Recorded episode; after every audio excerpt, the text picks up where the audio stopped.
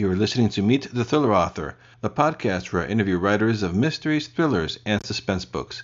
I am your host, Alan Peterson, and this is episode number 89. In this episode of the podcast, we'll be meeting Peter Riva. Peter has spent many months, over 30 years, traveling throughout Africa and Europe. Much of this time has been spent with the legendary guides for East African hunters and adventurers.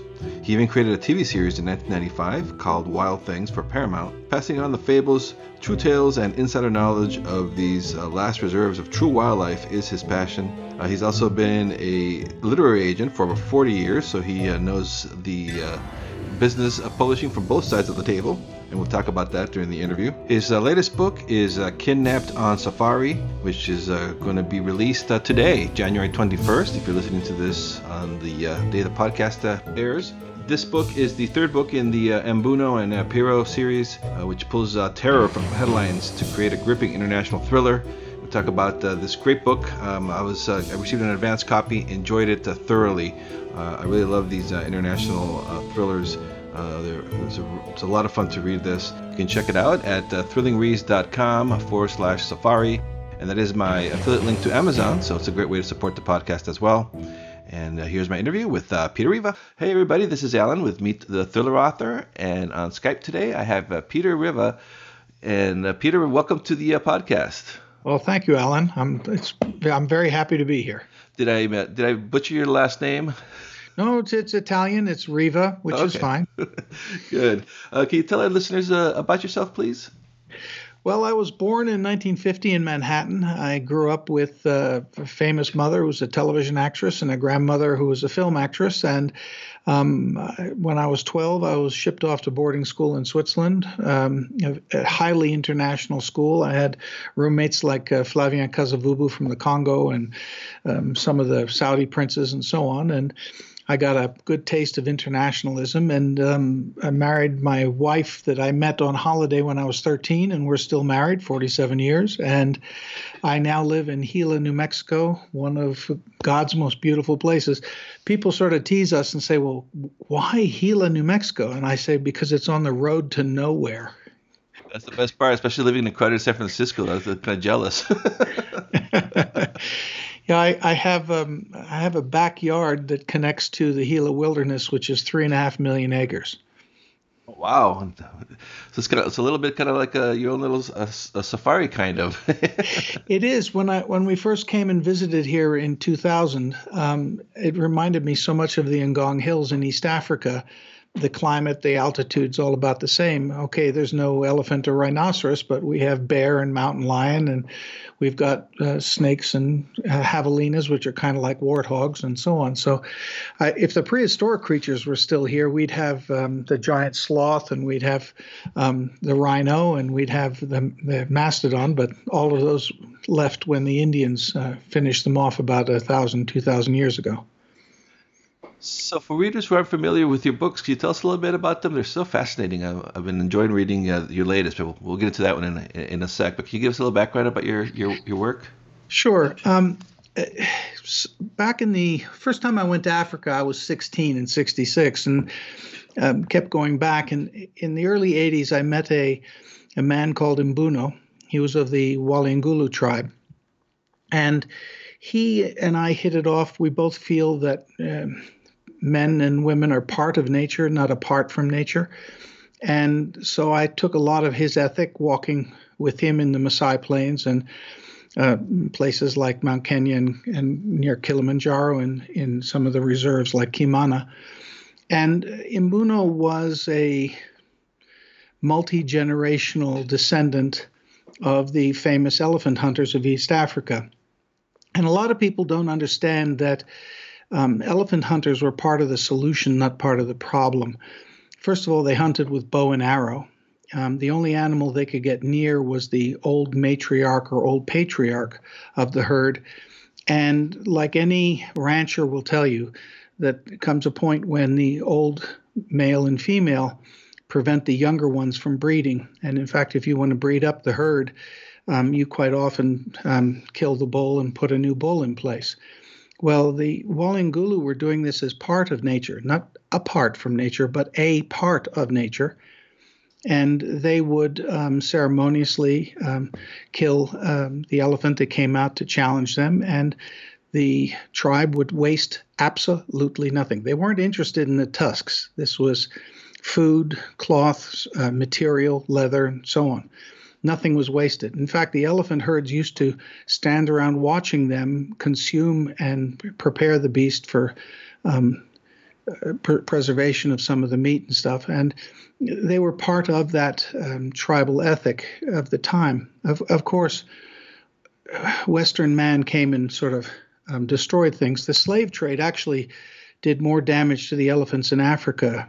Um, in 1912, there were less Africa, African elephants left than there are now. Um, and Teddy Roosevelt, actually, our great president, he went over with a group of British hunters and they systematically shot every um, old male and female elephant to cause the elephants to breed up, which is why they were saved. Because the slave trade and the ivory trade were linked together. You would get slaves, and then they would carry the ivory to the coast, and that was kind of the, the link there. Once the slave trade ended, people did an elephant count and were dismayed. So, the of course today poaching is a serious problem. The the ivory is two and a half thousand dollars a pound, in, mostly in China um, and some places in Asia. Um, and elephants are being slaughtered in huge numbers, which is a tragedy. And Mbuno was always deadly against wasting um, and destroying elephant herds. He thought that was an abomination. And um, I took a lot of that ethic of his and put it in my book. And of course, I created a character, Pero Baltazar, who's a uh, film and television producer, um, working in the bush and very familiar with working in the bush. And he and Mbuno um, are very much like blood brothers, and they work well together. Um, sort of a yin and yang relationship. Mbuno understands everything about nature, and Pero is totally familiar with the Western world. I took a lot of that experience of Pero from my own work as making documentaries in Africa and elsewhere. So you spent a lot of time in the in Africa. Uh, yeah, over the years, kept going back every year or every two years. Uh, I haven't been back in about five years, which is just a matter of uh, preference here in the family. But you know, it's it's a wonderful, wonderful place, providing you're going for the real experience and not the zebra painted minivans where everybody sits looking out through dirty glass at a lion who's been thrown a hunk of meat. You know, it's the real Africa is still fantastic. You just it's a little more difficult to get to it. And so your books now, the your, the latest book uh, in the series is Kidnapped on Safari, and you have this is the third one in the series. Correct. Yes, the the first was Murder on Safari. Um, funnily enough, I always put people I really knew in my stories. Of course, they come to a sticky end. Uh, there was a wonderful hang glider, um, large Raptor expert working with Princeton and Cornell, um, who unfortunately did die in a hang gliding accident, and I wrote him into the first story. Um, in the second story, it mostly it's it's called a package of Berlin, and and um, what happens there is that Pero gets caught up in a, a, rather nasty, shady business put upon him by the State Department and the CIA, and he extricates himself only because he's able to call on Mbuno to come from Africa and help him assess the people that he's dealing with. Mbuno has a way of assessing people as animals and their behavior patterns as animals. And because of that, he's able to anticipate their actions and their needs. Um, so Pero relies on him in the second book to uh, unravel the mysteries. And in the third book, um, Mbuno's uh, son, his adopted son, Ube, has been, um, whilst on a photographic safari in Tanzania, has disappeared. And turns out he was kidnapped. And uh, Pero and Mbuno and another fellow um, decide they're going to go down and liberate him. And in the process of liberating him, they find out that Mbuno's son, Ube, wasn't the only one kidnapped.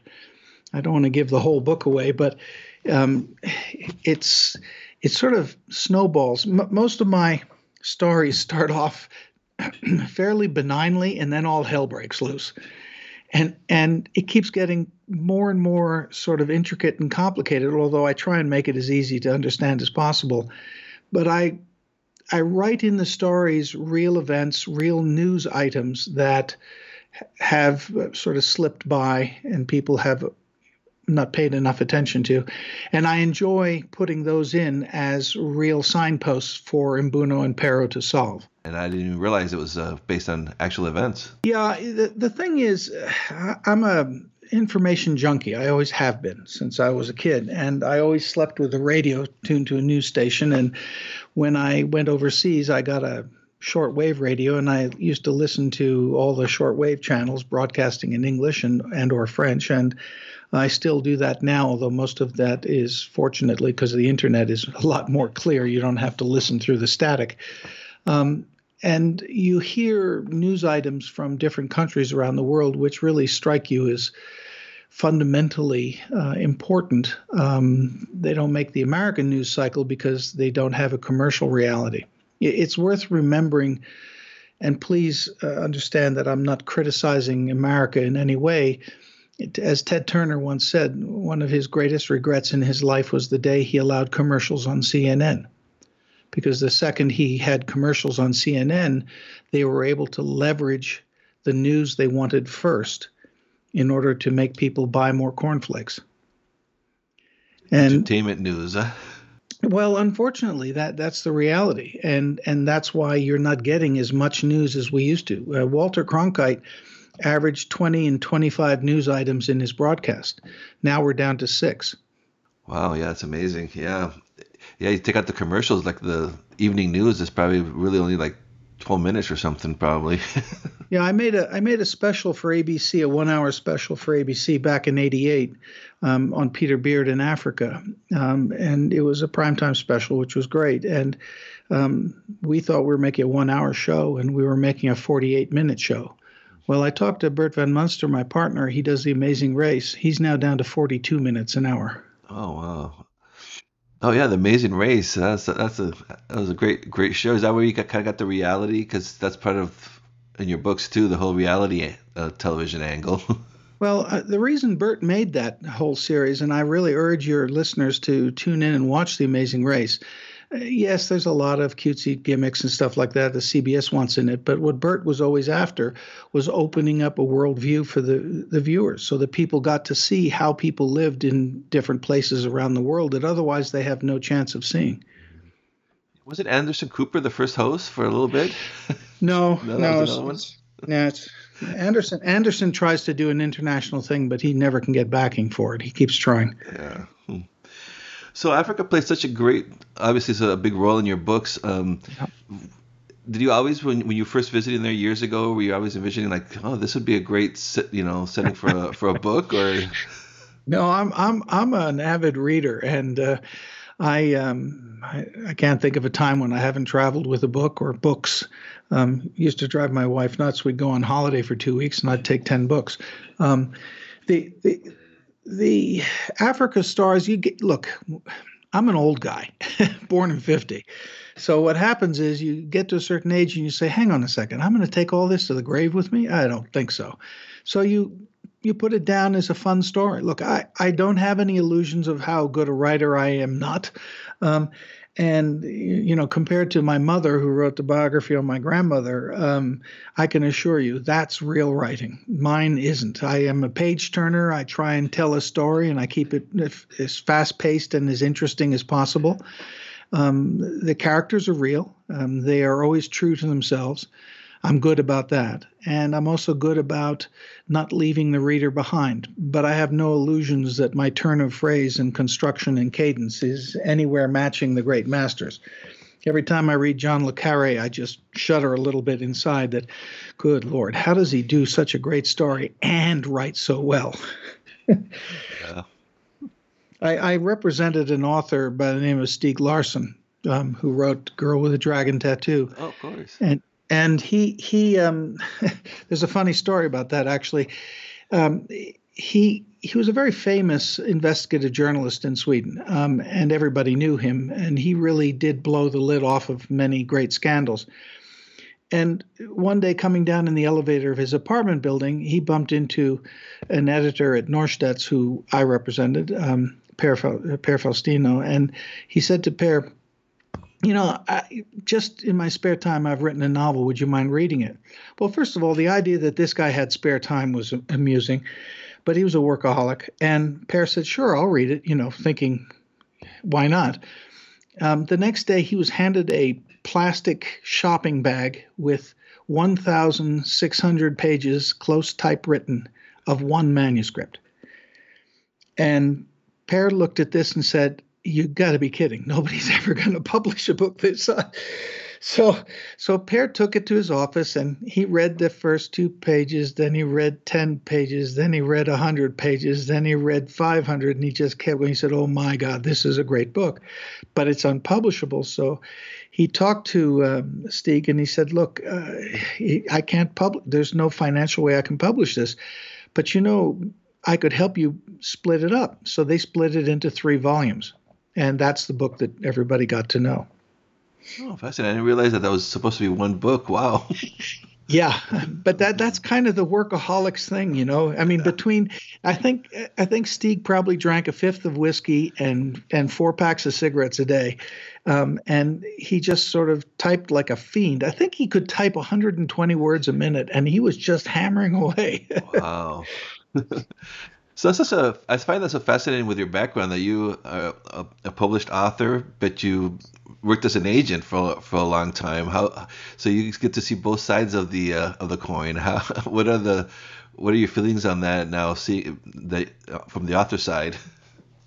Well, you know, to be honest with you, I still do the literary agent work because representing authors is a serious business, and you can't leave them hang. Um, being an agent allows me to know what the publishing world is looking for, um, and that doesn't always match the abilities and the desires of the authors, and sometimes to help them get to a position of being published that they otherwise wouldn't have. So I've been very proud to be able to do that for 40 or 50 authors in my lifetime. I think that also being a literary agent allows me to not fool myself into thinking, wow, this is the greatest thing ever. Look, I, I, write because I want to write. There's a wonderful author who we represent. She lives nearby, Sharman Apt Russell. She, she's truly one of the world's great nature writers. She, she won the John Burroughs Medal two years ago. And, and Sharman says, I sit down and I'm writing for myself. If it never gets published, it doesn't matter. And in the same way, I have to say that writing for me is an exercise in hedonism for a relief of what I have in my head, putting it down on the page. It's a pure pleasure thing for me. And the day it becomes work or becomes something I don't enjoy, I won't do it. It's a hobby. Some guys have model trains, some guys um, become explorers with a bicycle on, on mountain paths. That's not me. I I like sitting down and writing, um, and I like reading. Those are my two real passions. Um, and as far as being a literary agent is concerned, it's sometimes trying to get a round peg into a square hole and vice versa. you, you have to work with the editors. I, I, suppose I work with 300 or more editors in, in the publishing world, um, some more successfully than others. And you just keep trying for, for the author's sake. And so, what is your uh, writing process then? Do you um do you outline and plot the the story before you sit down? Or? I heard I heard you ask several authors that, and I knew you were going to come to that. The answer is the answer is, um, I, an idea comes to me of based on where I've been or what I've done, and um, seemingly benign beginning to an adventure. I decide, um, other than Pero and and Mbuno, I decide who's going to start the adventure, and then I just let the story take its course. And I keep throwing um, not so much obstacles, but events in their way that then become um, stepping stones towards a larger and larger and greater story until it comes to a climax. Um, I like my heroes to survive, even though they come away quite often either um, fatigued or damaged or um, reluctant to engage in such activities ever again. Um, but I keep throwing them in the deep water, so that's good for them. And how about research? Do you do, do you put in a lot of research beforehand? Um, I first of all, I do a lot of uh, research in my head, uh, things that I've been, seen, done, and I drag on that. I also do a lot of um, careful um, research on the internet and in books that I have, um, just to make sure that I'm not saying something that's inaccurate. But m- mostly it's taken from my own experiences, my own knowledge of the places and, and people. So you say you're a big you're a big reader. Uh, were you a fan of uh, of thrillers before you decided to, to write to write them? Oh, I'm afraid I am a I'm an avid uh, thriller reader, and there's nothing I like more than um, curling up with a good thriller. Uh, you know, look, I, I grew up with uh, authors like Gavin Lyall that today nobody knows, but as a teenager, you read Gavin Lyall, and his heroes are always the guy you want to be.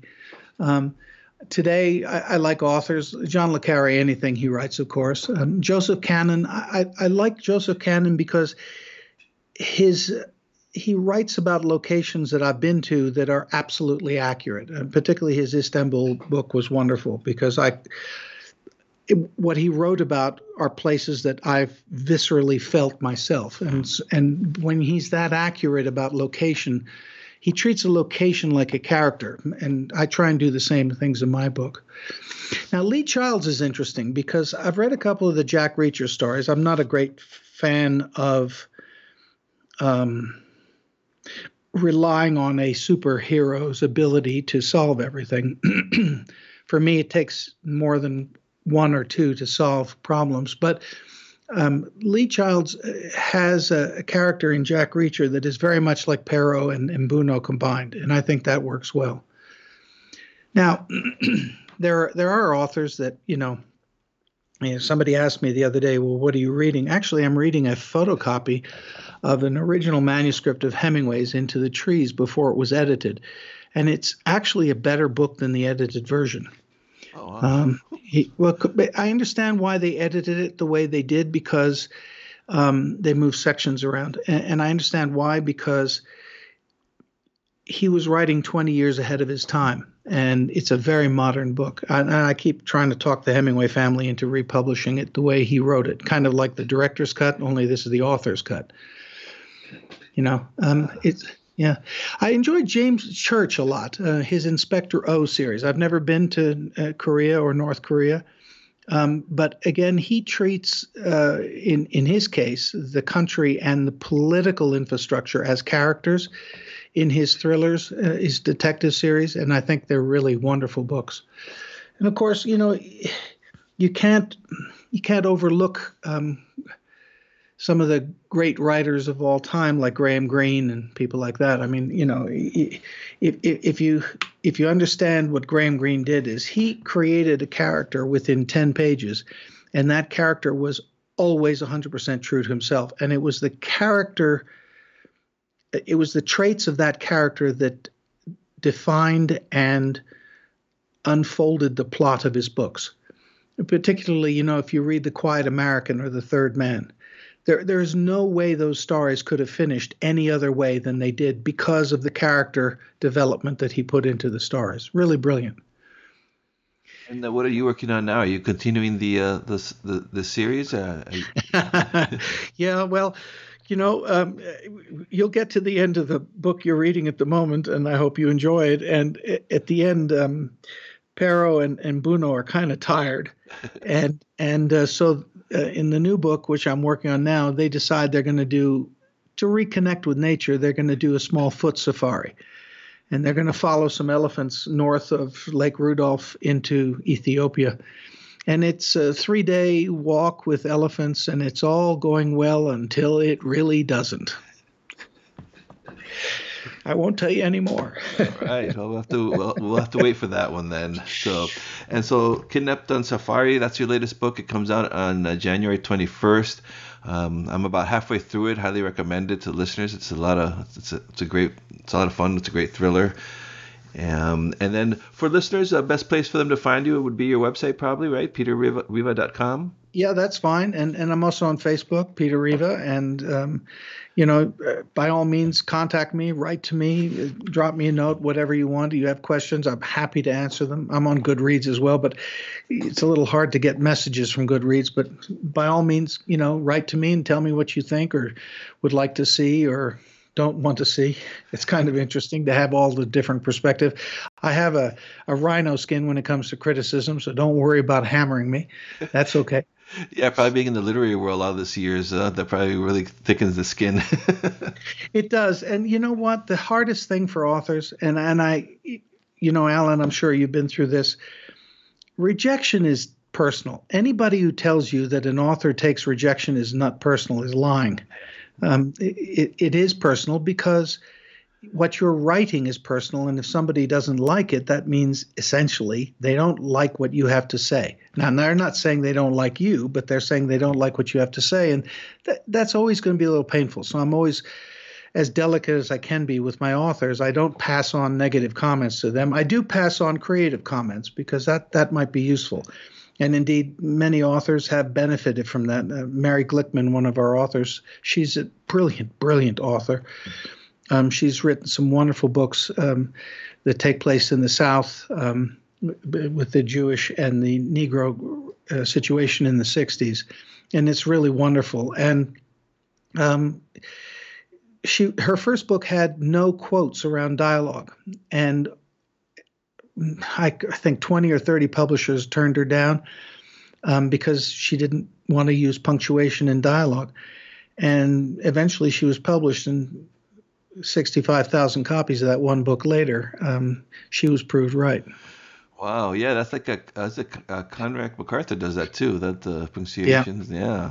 Yeah. So uh, before I let you go, uh, for aspiring writers out there, especially since you have the uh, experience as a literary agent, any advice for aspiring writers? Yeah, um, you got five pages. If you want to be published, if you just want to enjoy writing, enjoy writing. Um, the, the first rule of any person who wants to be a writer is to write. If you don't enjoy it, don't do it.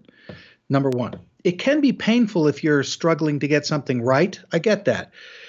But if you're not enjoying writing, don't write. Um, and if you are going to write something you want to be published, you have five pages to establish the who, what, where, when, and why. Um, American audiences will not tolerate 60 pages to understand what the book is about or what they're reading about. They have to understand the characters early and they have to understand why they're reading this and understand the voice of the author. There's nothing more important than the voice of the author because that voice plays in the reader's head and needs to be trustworthy.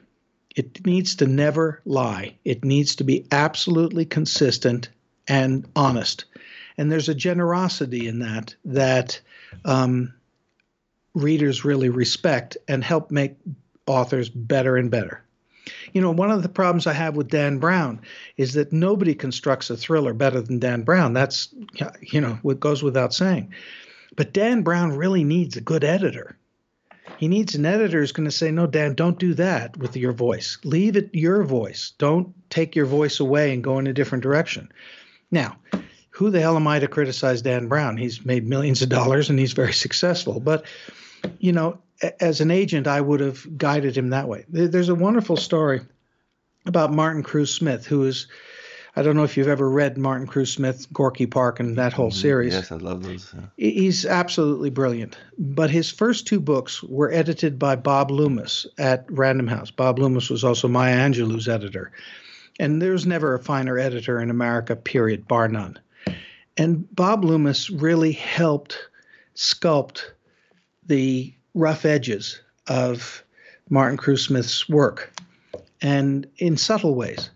And his agent, Martin's agent, um, decided he needed more money up front and this and that, and moved it around like a. Uh, um, it's a business proposition for agents, usually, not me, but for most of them. And it, they moved him from publishing house to publishing house. And I have to say that his work isn't as good as it was at the beginning. And that's unusual because his stories are better, his character development's better. But he needs that editor to take the rough edges off of what he's doing. And it's not because he's not a great writer, he is, but he deserves an editor of the caliber of Bob Loomis, and there isn't one being devoted to him anymore. And that, that bothers me as, an, as a professional in the trade. Yeah, fascinating. Yeah, things are changing so so fast now too that uh, like the the the way like yeah like having a dedicated editor like that that, that was part of the team is seems like the, a lot of that is changing now as with the changes in publishing. well, it, it's terrible. Uh, the the number of editors who have let go and the workload of the existing editors is crippling. Mm-hmm. I mean, people don't realize that. Um, well, I read two books, three books a week. Um, and there's no way I can fit that in the business day. So you end up doing it, you know, early in the morning or late in the evening. And the workload is is as far as hours are concerned. I, I can't think of since I was 22, I don't think I've had a 40 hour work week ever. Uh, it's more like 50, 60 hours a week. And and most editors who are worth their salt work that hard. There's no way around it.